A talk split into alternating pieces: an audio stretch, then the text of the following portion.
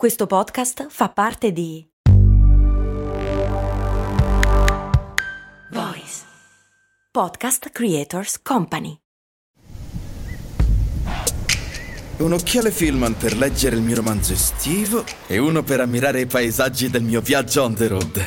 Passa da Filman e acquista i tuoi occhiali da vista o da sole graduati. Il secondo paio è al 50%. Scopri le condizioni su filman.it. Filman, il tuo ottico. E mi raccomando, bere molta acqua. E...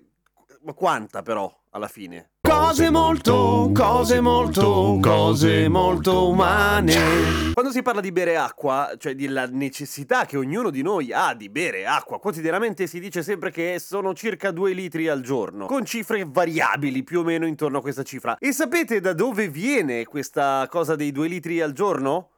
Non lo sa nessuno, ma tipo che nemmeno i medici, perché... boh... A un certo punto è diventata l'informazione più diffusa riguardo al nostro fabbisogno giornaliero di idratazione. Due litri al giorno. Ma non tutti beviamo due litri al giorno, e poi ovviamente dipende da cosa stiamo facendo, cioè se stai correndo o fai sport è ovvio che berrai più di due litri al giorno. Se invece stai tutto il giorno in ufficio, beh ogni tanto fai un po' di attività fisica perché fa male, però comunque probabilmente avrai meno sete. E la questione dei due litri d'acqua è assolutamente... boh, non si sa davvero da dove viene bene, ma lo ripetono tutti, medici compresi, perché in fondo è una cifra abbastanza plausibile, ma che non ha nessun fondamento reale. Allora, come sapete, noi siamo fatti al 90% da... scherzo, molto meno. Tipo tra il 60 e il 65%, ma dipende dall'età e dal peso. Il nostro corpo è dipendentissimo dall'acqua, tutte le nostre reazioni chimiche all'interno dell'organismo sono fatte attraverso l'acqua e senza acqua moriamo male in pochissimo tempo. Moriamo male anche con troppa acqua, però ce ne accorgiamo prima, nel senso che ci vuole molto impegno per bere troppa acqua e morirne. Come moriamo?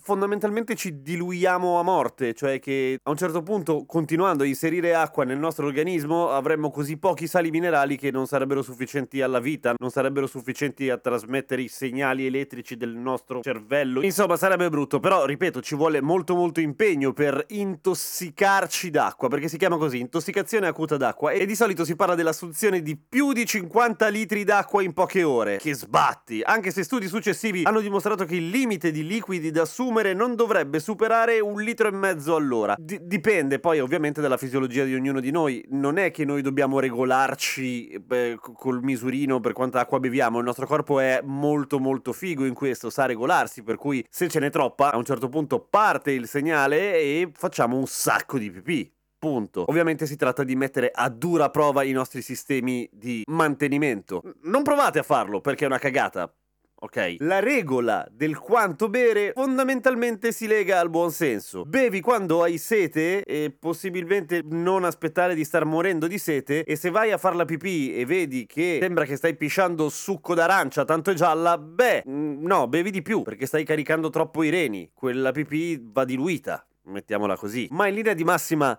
non andare in paranoia. Ecco, c'è da dire che bere fa bene, naturalmente, e che rimanere idratati è importante. A domani con cose molto umane.